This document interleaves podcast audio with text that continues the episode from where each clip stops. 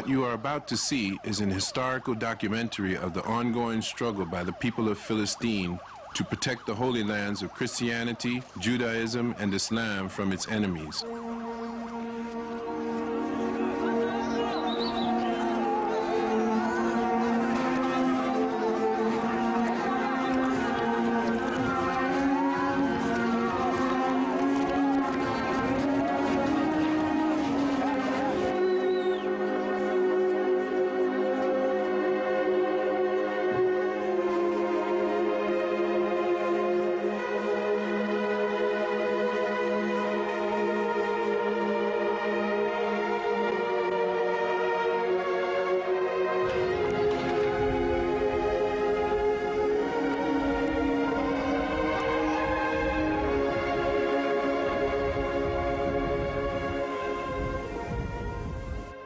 After the fall of the Ottoman Empire, Philistine was populated with families that had farmed this land for more than 2,000 years.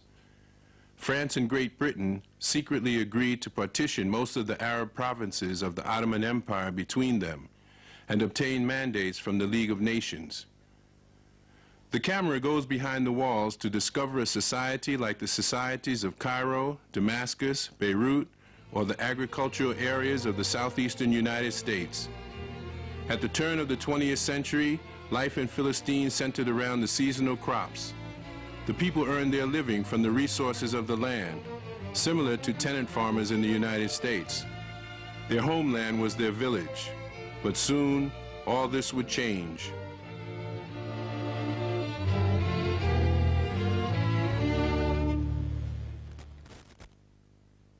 Theodor Herzl was the first Zionist.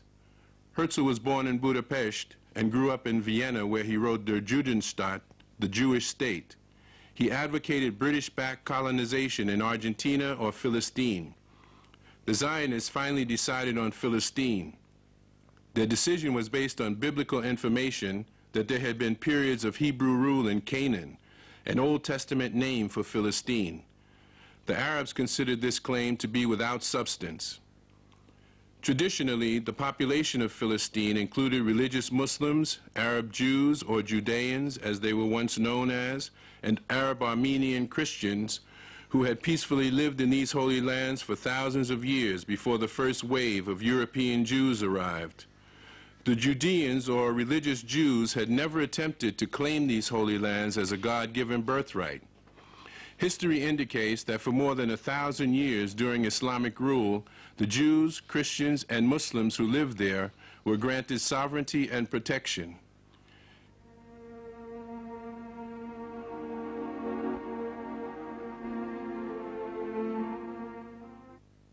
In 1897, Herzl convened the First Zionist Congress and proclaimed the right of the Zionists to a homeland in Philistine. Herzl predicted that in 50 years, a Zionist state would be established in Philistine. Herzl's plan began with saving money for the purpose of buying land in Philistine. The American and European Jews saved their money in banks and in tin boxes. Beginning in 1909, vast tracts of land were bought. The Zionists paid the price quoted without haggling or bargaining. The Arabs didn't know they were being invaded until the Zionists had purchased sufficient lands and came to claim their land with deeds in hand. Herzl's plan also required that the Zionists get a benefactor country to execute their invasion. For centuries, Britain had been the largest and most ruthless colonial ruler on earth. They had built a vast empire by utilizing the most savage tactics to subjugate and control the masses of people. It was easy for the Zionists to convince the covetous British on historical, economic, and religious grounds that a Zionist state was both lucrative and viable. However, Herzl's plan could not work as long as the Ottoman Empire was strong. The Ottomans had ruled this area for 400 years from their capital in Constantinople, and for 400 years the British had coveted these lands. To weaken the Sultan's rule, the British government sent a spy, T.E. Lawrence, or Lawrence of Arabia as he was known. Lawrence was a British officer attached to the intelligence section of the British Army in Egypt. In 1911, although not an archaeologist, he joined the British Museum archaeological expedition. Lawrence remained in the Middle East learning Arabic. In 1916, he joined the Arab forces under Faisal al-Hussein, the sheriff of Mecca. Because of his military training, Lawrence quickly became a military leader. In 1916, he convinced the Arabs that the British government would guarantee their independence if they revolted against the Turks. Although the revolt of the Arabs contributed to the fall of the Ottoman Empire, it didn't result in their independence. During the First World War, British policy became committed to the idea of establishing a Jewish home in Palestine. After discussions in the British cabinet and consultations with Zionist leaders, the decision was made known in the form of a letter by Arthur James Lord Balfour to Lord Rothschild. The letter represents the first political recognition of Zionist aims by a major world power. The letter says, Foreign Office, November 2, 1917, Dear Lord Rothschild, I have much pleasure in conveying to you on behalf of His Majesty's government the following declaration of sympathy with Jewish Zionist aspirations, which has been submitted to and approved by the Cabinet. His Majesty's government views with favor the establishment in Palestine of a national home for the Jewish people and will use their best endeavors to facilitate the achievement of this object, it being clearly understood that nothing shall be done which may prejudice the civil and religious rights of existing non-Jewish communities in Palestine or the rights and political status enjoyed by Jews in any other country. I should be grateful if you would bring this declaration to the knowledge of the Zionist Federation. Yours sincerely, Arthur James Balfour. This letter announced that His Royal Highness looked with a sympathetic eye on building a national homeland for Jews in Philistine. However, this was clearly to be done in a way that would not prejudice the civil and religious rights of its non-Jewish communities. David Ben-Gurion, the first prime minister of the Zionist state of Israel, while living in New York, heard about the Balfour Declaration. He went to Philistine and volunteered for the British Army. Radical Zionist Zeev Jabotinsky was a Russian Jew, an orator, and an officer in the British Army.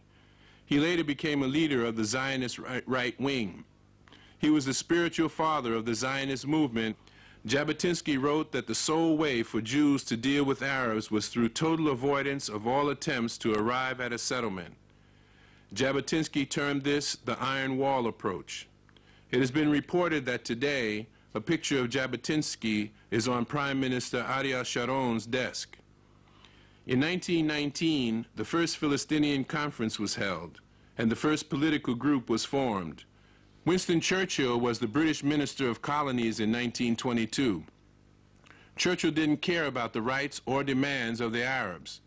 His only concern was to consolidate England's rule over her military conquest and to bolster his failing political career.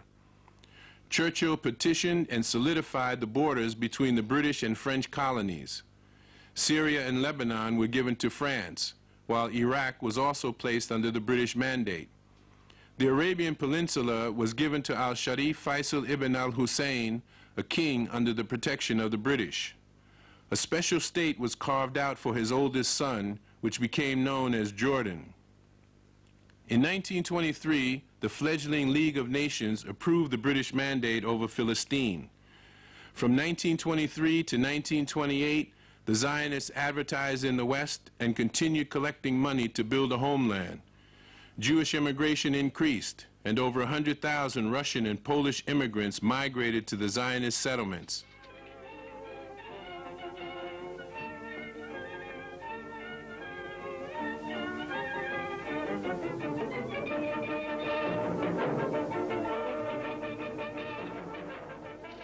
However, in 1929, on the 12th anniversary of the Balfour Declaration, due to the rising Jewish immigration levels, the Arabs protested with a general strike. The strike lasted for six months, with daily confrontations with the British forces. A state of emergency existed. The British began arresting Christian and Muslim Philistinians suspected of being involved. In spite of this, the strike escalated and increased in intensity. There were also confrontations between the Philistinians and the settlers. The year Hitler came to power, the number of immigrants was 35,000. The next year, it became 45,000. And by 1935, it was a record 65,000. In 1936, to protest the British occupation and support of the increasing immigration and settlement building, the Philistinians began what is called the Arab Uprising, or Intifada. This revolt lasted for two years. The real story of what was happening was kept away from the people of Britain. In London, the BBC misled the British people into believing that the large expenditures for reinforcements were to control criminals and outlaws, not revolutionaries and freedom fighters. More British troops have landed at Haifa for the delicate job of stamping out the trouble in Palestine. You might call them the Kid Glove Army. They have to suppress assassins and bandits with the use of as little force as possible.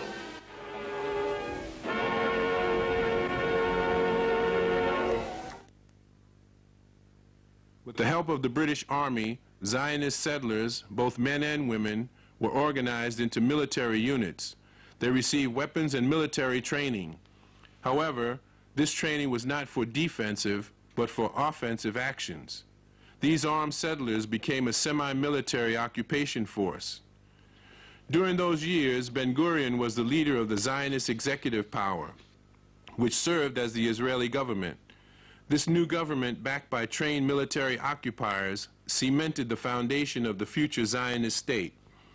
The Arabs were losing their power, land, and authority in their own country, and the whole world blamed them for their victimization. Jabotinsky's supporters established an undercover terrorist network known as the Irgun.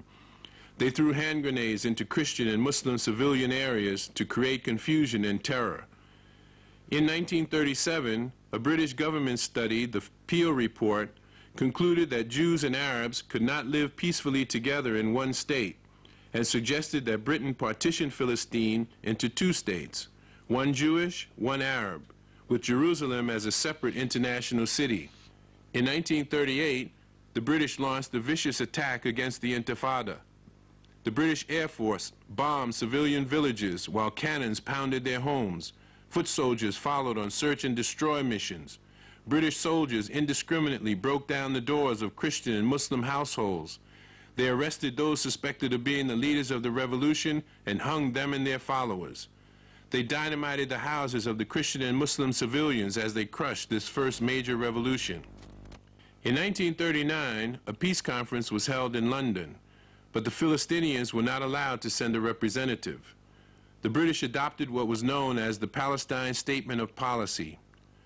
Article 3 of that policy stated that after a period of five years, no further immigration will be permitted unless the Arabs of Palestine acquiesce in it. The Zionists were furious at this decision. They called their British benefactors traitors to their cause and described their former friends as enemies. They commenced planning the end of the British mandate. In the meantime, David Ben-Gurion organized a massive exodus from Europe, during which 17,000 Jews left. Ships full of illegal immigrants broke the British blockades on a daily basis. The King David Hotel massacre of July 22, 1946 marked the end of the British mandate. The King David Hotel in Jerusalem served as the headquarters of the British Army and the secretariat of the Philistinian government. Yitzhak Ben Ami, a Jew who spent 30 years in exile for investigating the crimes of the leaders of the internal Zionist movement, reported that the explosion, which resulted in the deaths of 92 Britons, Arabs, and Jews, and in the wounding of 58 others, was not an act of Zionist extremists. It was premeditated murder conducted by the Irgun in agreement with the Jewish Agency, the highest Zionist authority in Philistine, and its head, David Ben-Gurion. The Jewish Agency's motive was to destroy all evidence the British had gathered proving that the terrorist crime waves in Philistine were not merely the actions of fringe groups such as the Irgun, but were committed under the direction of the highest political body of the Zionist establishment itself. In addition, the British had been accused of being traitors and anti-Semites because they upheld the 1939 Palestine policy statement limiting Jewish migration from Europe. In April 1947, under strong American and Zionist pressure, the newly formed UN Security Council approved Resolution 181, dividing Philistine and establishing both a Zionist and Philistinian state. The Zionists were arbitrarily given 56% of the land, and the Arabs 44%. Jerusalem remained a neutral zone due to the holy places of the three revealed religions contained there. The Arabs opposed this decision for four reasons. First, 66% of the population was Arab, and the Zionists held only 6% of the land which they had bought. Second, Philistinians questioned the legality of Resolution 181, since the British mandate specified that the opinions of the inhabitants must be taken into account in any decisions. Since two-thirds of the people in Philistine were Arabs, they maintained that the creation of a Zionist state against the will of the Arab majority could not be legal. Three, neighboring independent Arab states feared that Israel would be an agent of powerful Western nations that would use it to dominate the region. Four, Muslims and many Christians, the Catholic Church most prominently, felt that the religious significance of Philistine and Jerusalem to Judaism, Christianity, and Islam should be respected. The declaration of a Jewish state in May 1948 sparked four wars and many massacres of Arabs. The War of 1948 lasted about three months. Thousands died, and when the dust settled, a Zionist state was in place, but the Philistinian Arab state had been stillborn.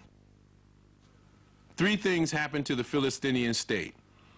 First, during the fighting, Israel captured much of the territory assigned to the Arab state by the UN.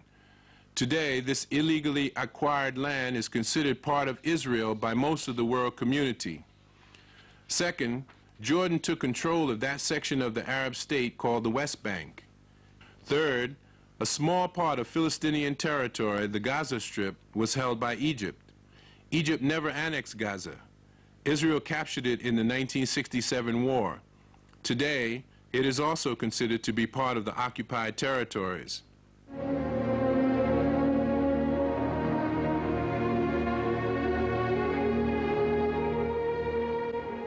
For some unexplained reason, the UN recognized the Zionist state as a country, even though the Zionists did not have any of the necessary factors one would normally associate with a real country. By accepting maps and demographic information provided by the Zionists, the UN failed to verify ownership of the land. They didn't mandate that monitors monitor the petition in accordance with the UN Charter. In addition, the following points defy reason. First, the people of the State of Israel did not represent one people, culture, language, or national identity as is usual with countrymen. Second, their only commonality was that they professed to be adherents to Judaism, a religion. Third, the land they claimed as their national homeland belonged to the Philistinian people. At the beginning of the 20th century, the Jews had purchased approximately 1% of the Philistinian lands, and by 1948 they had 6%. Once they were accepted by the UN, they were illegally given an additional 50% of the land. Once in power, they commenced to pass laws permitting them to seize the lands of the Philistinians without compensation. Fourth, a democratic government of any country, if it's a true democracy, ought to represent the people of that country. However, from the very beginning, this Zionist government has committed genocide against the Arab, Christian, and Muslim populations. They have terrorized anyone who speaks out in disagreement with them. Fifth, Israel is the only example in history of a country founded by a resolution of the UN or any world body allegedly dedicated to peace. Sixth, the Zionists declared in their declaration establishing the State of Israel that the State of Israel is prepared to cooperate with the agencies and representatives of the United Nations in implementing the resolution of the General Assembly of November 29, 1947, and will take steps to bring about the economic union of the whole of Israel. However, Israel does not agree geographically or demographically with the countries suggested in that UN resolution. Seventh, Israel is also in violation of subsequent UN resolutions such as 242, 338, and 425 that were attempts to contain and hold Israel to its initial boundaries. In addition to violating its oath to adhere to the UN resolution and to safeguard the rights of the Philistinian people, it is also in violation of international law and countless agreements, ceasefires, treaties, or accords they have signed to stop the terror and illegal confiscation of the Philistinian lands. A UN General Assembly committee was formed which wrote in its minutes that this partitioning was contrary to the principles of the UN Charter. The massacre of Deir Yassin marked the beginning of a new Zionist strategy to replace the Philistinian people. In 1948, the Irgun and the Lehi right-wing guerrilla groups, with the acquiescence of the Haganah, the Jewish Defense Organization, decided to capture the village of Deir Yassin in a combined operation and with the help of a small unit of the Palmah, the Haganah's elite striking force, they accomplished their objective. As soon as the Palmah had withdrawn, the guerrillas proceeded to massacre about 110 of the villagers, mostly old men, women, and children. Prime Minister David Ben Gurion sent an apology to King Abdullah of Jordan, and Martin Buber called it a black stain on the honor of the Jewish nation. Nevertheless, the village was evacuated, its cemetery bulldozed, and its site appropriated to provide a mental home and an Orthodox Jewish settlement. In 1951, the Israelis established a terrorist network in, inside Egypt with the capability of attacking civilian and military targets.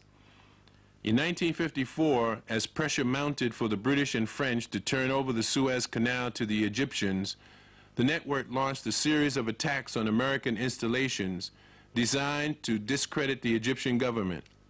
Their targets included the United States Information Service libraries in Cairo and Alexandria. A failed attack in Alexandria led to the uncovering and disbanding of the operation, codenamed Susanna. The question quickly became, who authorized the attacks on U.S. installations? Despite denying that the order was his, Defense Minister Pinchas Lavon was forced to resign. The media called it the Lavon Affair. On October 29, 1956, the same day Israel launched its assault on Egypt, Israeli frontier guards at 4 p.m. started what they called a tour of the Triangle villages.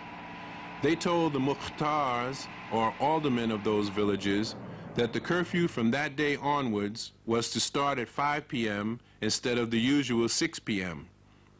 The aldermen protested that there were about 400 villagers working outside the village of Kafr Qasim, and there was not enough time to inform them of the new times. An officer assured him that they would be taken care of. The officers positioned themselves at the village entrance. At about 4.55 p.m., unaware of the ambush awaiting them, the farmers started flocking in after a hard day of work. The Israeli soldiers stepped out of their military trucks and ordered the villagers to line up. Then the officer in charge screamed, Reap them! And the soldiers riddled the bodies of the Philistinian villagers with bullets. With the massacre practically over, the soldiers moved around, finishing off whoever still had a pulse. The Israeli government took great pains to hide the truth of what happened. The press was also part of the cover-up. More absurd than the trial of the soldiers was their light prison sentences. On June 5, 1967, Israel launched a massive surprise air assault against Egypt and destroyed Arab air capability. Within three days, Israel, with air superiority protecting its ground forces, controlled the Sinai Peninsula and then attacked Jordan, capturing Jerusalem on the Syrian border, the Zionists surprised the Syrians with an attack on the strategic Golan Heights. These areas are also known as the occupied territories. During 1973, the Arab states, believing that their complaints against Israel were going unheeded by the UN and the world, quietly prepared for war.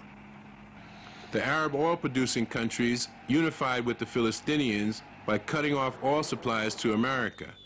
This was an attempt to keep America from supporting Israeli aggression and criminal behavior against the Arab countries. However, Israel, with the American fleet supporting them, forced the Syrians and Egyptians back, and in the last hours of the war, established a military presence on the west bank of the Suez Canal. But these advances were achieved at a high cost in soldiers and equipment. Through U.S. and Soviet diplomatic pressures, as well as efforts of the United Nations, a tenuous ceasefire was implemented by October 25th. The Golan is the most fertile area of Syria, with abundant water and rich volcanic soil. Quneitra on the old road to Jerusalem is the regional capital and market center of 11 million acres. This was Quneitra before the Israeli occupation in 1967. The Queneitrans are celebrating the Eid, or feast, in the early 1960s. Francis Fuller of the Near East Baptist Mission. I'm standing in the rubble of the city of Quneitra. I came here just to see for myself what happened here. Quneitra really has to be seen to be believed. I realize today, walking in the streets, what a beautiful city this used to be, with many, many trees and gardens. And so many of the homes were very large, substantial homes. This was home to 53,000 Syrians. Mrs. Wadad Nassif, herself a Palestinian refugee of 1948, is one of 10 Queneitrans who lived on under near seven years of Israeli occupation. How and when was this city of Quneitra destroyed? How did it become like it is today? Well, they started destroying bits and during the seven years, uh, little bits, and sometimes they pulled down the houses to to uh, build uh, reinforcements and shelters. And then little by little, and then they sold the rest. They they pulled they threw everything out and and they burned many things and all the furnitures and things they used to send burn them up. And then they took what they took and they left what they left. And little by little, the, the whole town was emptied. And then when they decided to leave, then they started pulling down everything. They've got the bulldozers and they pull down everything.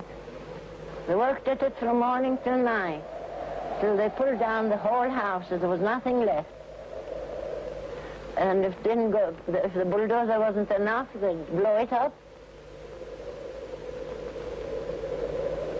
And then uh, when they really pulled down what you see now, they pulled it down in three days in three days? They didn't leave anything at all, at all, at all.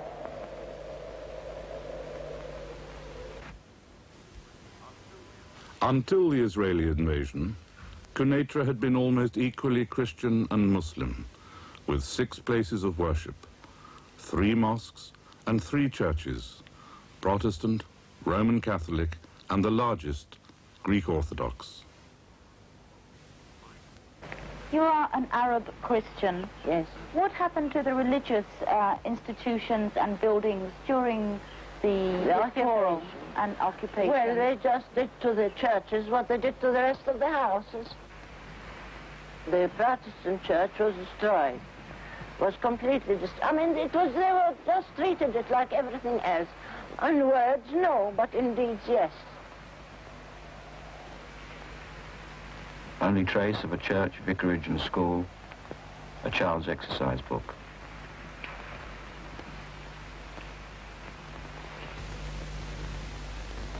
Minaret, as you see it, half destroyed, and the mosque itself was destroyed. They just stole everything from the church and uh, devoided it of everything. From the hospital roof, the Christian cemetery, also that there was a certain amount of damage to the graves. Oh, yes. Yeah. Even a savage wouldn't do what they did to the graves here. Prayers for the Shalub family.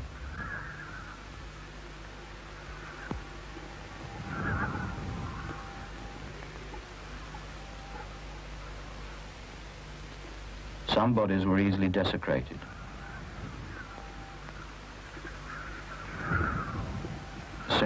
With a heavy crowbar, a burst of automatic fire. Since 1948, Israel has destroyed 385 in Palestine. In Syria since 1967, including Quneitra, at least seven. Israeli spokesmen have denied charges of deliberate destruction, blaming Syrian military action, but facts belie the claim. Peter Snow of British Independent Television made a report from the Israeli side on the 12th of May, just 17 days before they withdrew. If there is a disengagement agreement, the map around here is going to change quite a lot. This is the town of Quneitra, the old Syrian capital of the Golan Heights, which the Israelis are now offering to return to the Syrians in exchange for a disengagement agreement. Well, now, all the territory to the east of Quneitra, over there, is the bulge captured by Israel inside Syria in October 1973. And now say the Israelis to the Syrians, we'll give you back that bulge, and we'll even give you back Quneitra as well. Clearly, Quneitra stood. Today, 80% of Quneitra's dwellings are pancaked flat. This only happens when support walls and pillars are blown simultaneously with dynamite or are pushed or pulled by bulldozers using chains.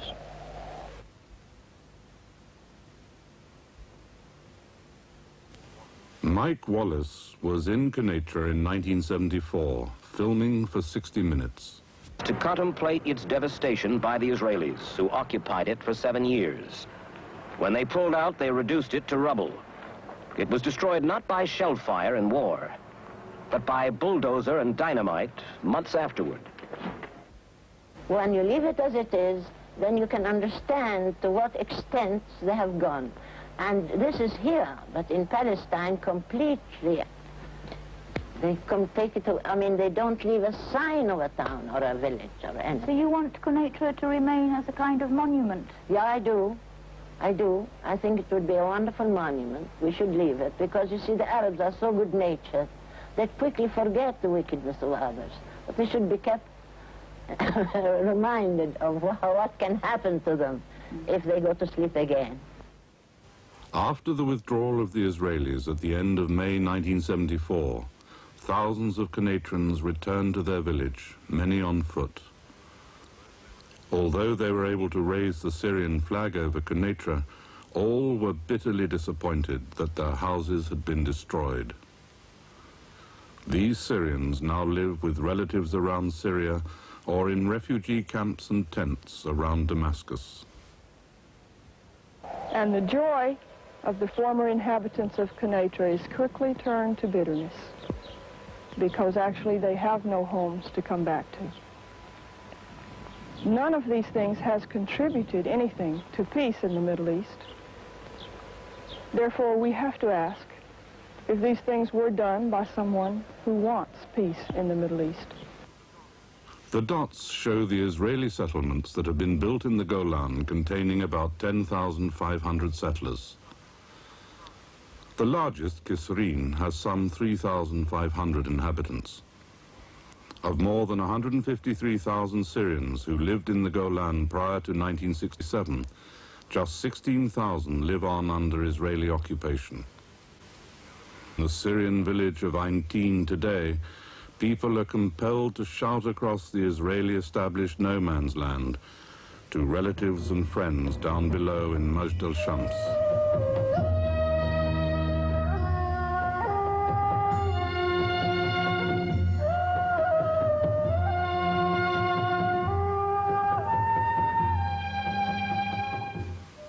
The Israeli occupation in the Golan, the West Bank and Gaza is the most repressive and the longest lasting of any military occupation of modern times. An American Jew concerned and angry by Israeli activities and tactics is the American author and attorney Mark Lane. I think the best way to understand Zionism is to read the words of Rabbi Meir Kahane, who was chosen by Menachem Begin to write the introduction to Begin's book, The Revolt. In his own works, Rabbi Kahane explains what Zionism and the Jewish, so-called Jewish state stands for. He writes, the Jewish people stand or fall on the knowledge that we are not like all other people. We are the chosen people, a godly people, a people chosen by the Almighty to do his will. There is a chosen people, a chosen land, and a chosen state, and a chosen destiny. And the conduct of the Jew and his state must be directed toward that destiny. The normal rules of nationhood and statehood do not apply to us. The normal logic of foreign policy is not ours. We have been chosen. The words had a familiar ring to me when I read them. Then I went back into history and I read the words of another author and another leader. He said the same thing, I think, in these words. We have been chosen. We must cling unflinchingly to our foreign policy aims. That is to guarantee our nation the soil and territory to which it is entitled on this earth. And this is the only action which before God and our posterity would seem to justify an investment of blood. We have been chosen by destiny. Those are the words of Adolf Hitler writing in Mein Kampf.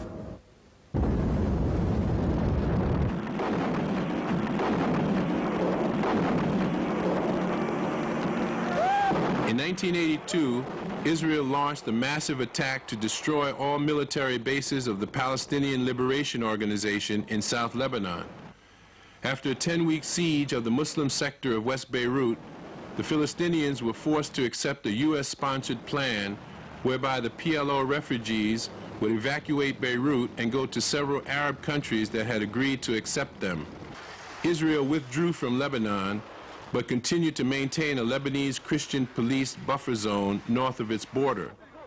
A result of this occupation was one of the most brutal massacres in recent history, known as the Massacre of Sabra and Shatila. Thousands of unarmed and defenseless Philistinian refugees, old men, women, and children were butchered in an orgy of savage killing. Israel supplied the Christian phalangists with money, arms, and equipment to fight the PLO in Lebanon. Since terror had led to the exodus of a large number of Philistinians in 1948, the motivation for another exodus of Philistinians, this time from Lebanon, was a common objective of Israeli leaders and their phalangist allies. On the morning of September 15, 1982, the Israel Defense Forces moved into West Beirut and completely occupied it notwithstanding the protests of the Lebanese and U.S. governments.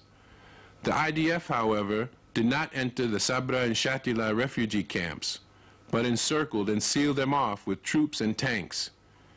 It appears from the testimony of Raphael Eitan, Israel's chief of staff, given before the Israeli Commission of Inquiry, that the decision to enter the Sabra and Shatila camps was made by him and Sharon on September 14, 1982.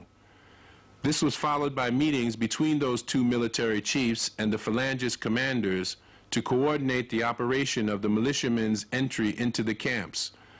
The decision to allow the militiamen's entry into the camps was also approved by the Israeli cabinet. On Thursday, September 16th, three units of 50 militiamen each were sent into the refugee camps. At 5 p.m., they commenced an orgy of killing which lasted until the morning of Saturday, September 18th. The following is an extract from the testimony of two American reporters who gave evidence before the same commission of inquiry. When we entered Sabra and Shatila on Saturday, September 18, 1982, the final day of the killing, we saw bodies everywhere. We photographed victims that had been mutilated with axes and knives. Only a few of the people we photographed had been machine gunned. Others had their heads smashed, their eyes removed, their throats cut, skin was stripped from their bodies, limbs were severed. Some people were eviscerated. The terrorists also found time to plunder Philistinian property as well as books, manuscripts, and other cultural material from the Philistinian Research Center in Beirut. On December 16, 1982, the United Nations General Assembly condemned the massacre and declared it to be an act of genocide. The attack on Beirut was a violation of many agreements agreed to by the Zionists, such as, one, it constituted a violation of the ceasefire of the Israeli-Lebanese war, and two, the agreement which governed the PLO evacuation, Three, it was a breach of Israel's word to President Reagan not to enter West Beirut after the PLO's departure. Fourth, it breached international law and constituted a war crime for which Ariel Sharon was summoned before the Israeli Commission of Inquiry and most recently the War Crimes Tribunal in Belgium. Even though Prime Minister Menachem Begin and then Defense Minister Ariel Sharon made the decision to attack West Beirut, only Ariel Sharon was asked to resign by the Israeli Knesset. The Hebron Massacre. On February 25, 1994, a Jewish American Zionist physician named Baruch Goldstein decided to materialize the dream of the typical Zionist of annihilating the Arab existence in Palestine. It was during the holy month of Ramadan when many people flocked to the Abraham Mosque in Hebron to perform their prayers that Dr. Goldstein decided to execute his plan. At dawn on February 25, 1994, Goldstein passed two Israeli army checkpoints from the northeastern gate of the mosque near the privy. The privy of the mosque is important not only because it has two Israeli army checkpoints on its nearby gate, but also because it is surrounded by Israeli army posts from the east and army patrols in the west.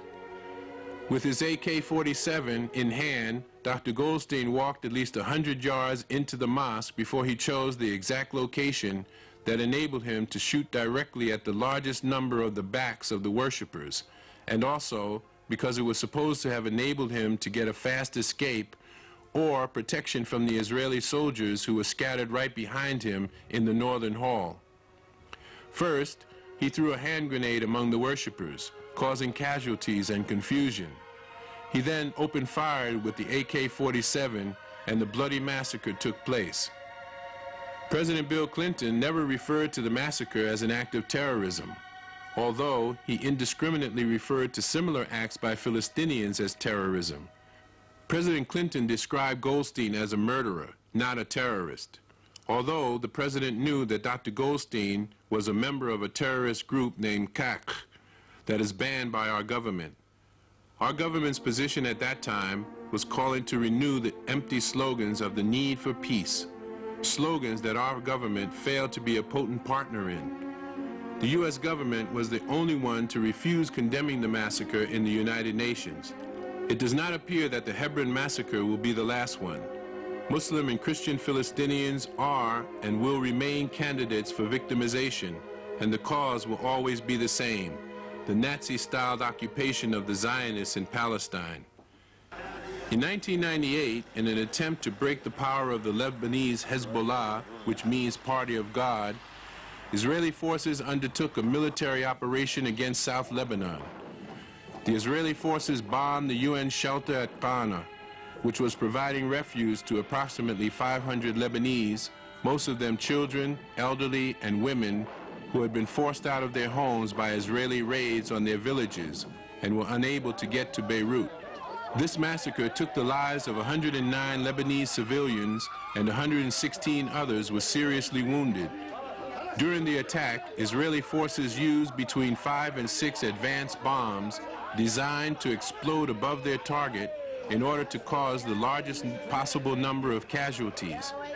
International investigations confirmed that the Israeli forces had deliberately targeted the shelter.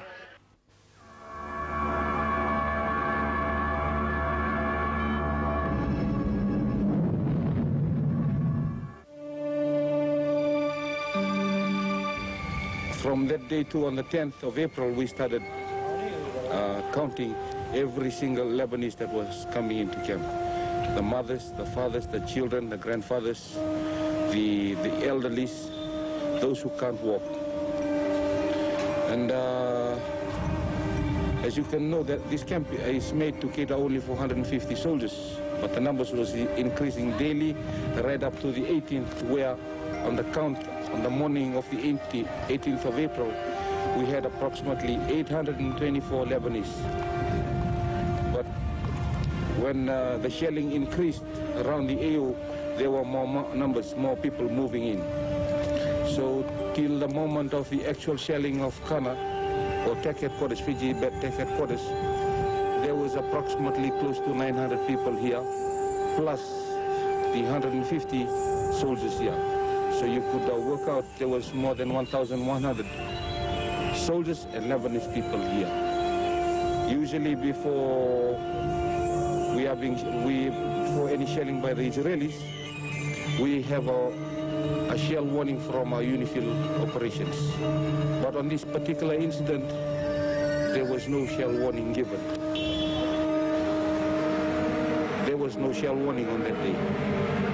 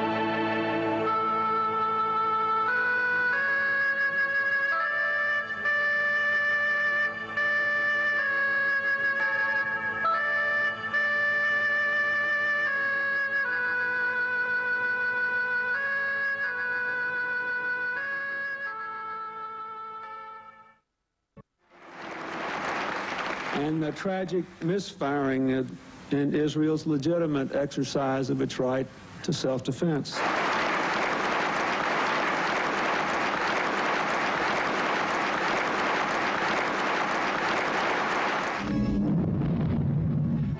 Contrary to the media images, Christians and Muslims live side by side in Bethlehem.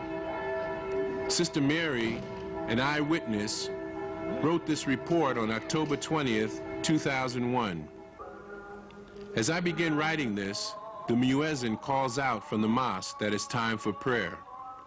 Next, the church bells will ring out to remind us Christians that God is greater than anything we can ever imagine. It seems like a normal day in the old city of Jerusalem, but things are far from normal. Helicopter gunships announced their presence above us even before 5 o'clock this morning. Ramallah, Nablus, and Jenin were attacked. The Israeli occupation force targeted a Christian girls' school, killing one 11-year-old girl and wounding others. The towns south of Jerusalem in the Bethlehem area were also closed as the gunfire and bombardment commenced. Some residents could not reach their parents or children in Beit Jalah, another Christian city near Bethlehem.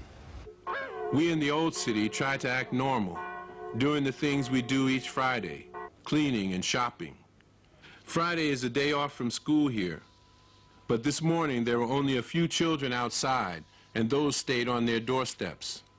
The neighborhood was quiet, and one could hear the news being broadcast in Arabic from radios and TVs in the houses.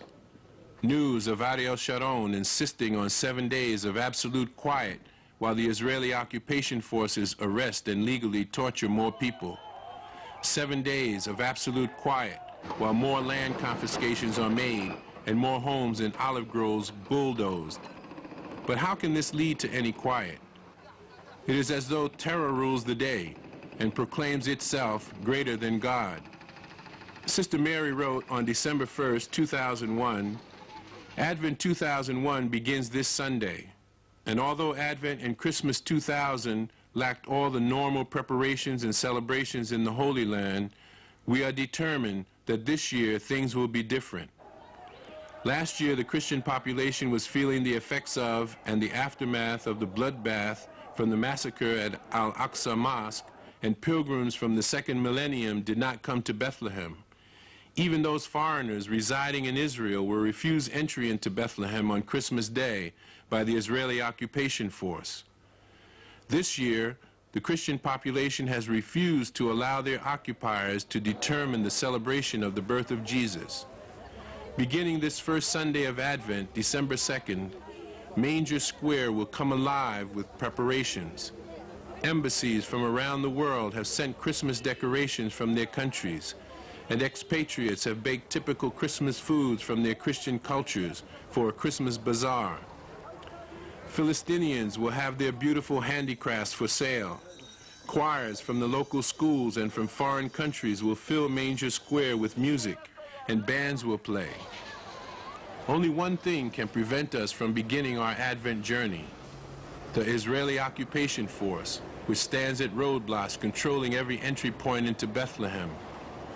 For now, we pray that we can join with our Christian brothers and sisters in Bethlehem and journey with them toward the celebration of the birth of our Savior. On December 8, 2001, Sister Mary wrote, I am delighted to report that the Advent Bazaar in Bethlehem that was canceled last Sunday became a reality today. Booths from many European countries and from Africa lined Bethlehem Square on three sides, leaving the eastern side open, facing the Basilica, as people gathered awaiting the foreigners who would be coming to staff the booths. Christian families from Bethlehem, Beit Sahur, and Beit Jallah milled around Nativity Square. Children were excited, and an atmosphere of expectation was tangible. Finally, the foreigners made it through the Israeli checkpoints and displayed the work and food from their countries. The array was marvelous, all sold for very low prices, since there are so few wage earners now that travel agents, hotels, restaurants, and souvenir shops have been closed for over a year. And so many businesses were destroyed by the recent Israeli invasion. The choirs began to sing, and the music had a marvelous effect on all of us. It seemed odd, though, that the United States did not have a booth. I wondered if the bazaar was too religious, or too political, or too what. God bless those who came to work. The proceeds of the bazaar will be used to provide the children of Bethlehem with winter coats. And God bless the traumatized children of Bethlehem May their town have the stillness that the world sings about in the Christmas carols. May the people of Bethlehem be spared another invasion by the Israeli occupation force.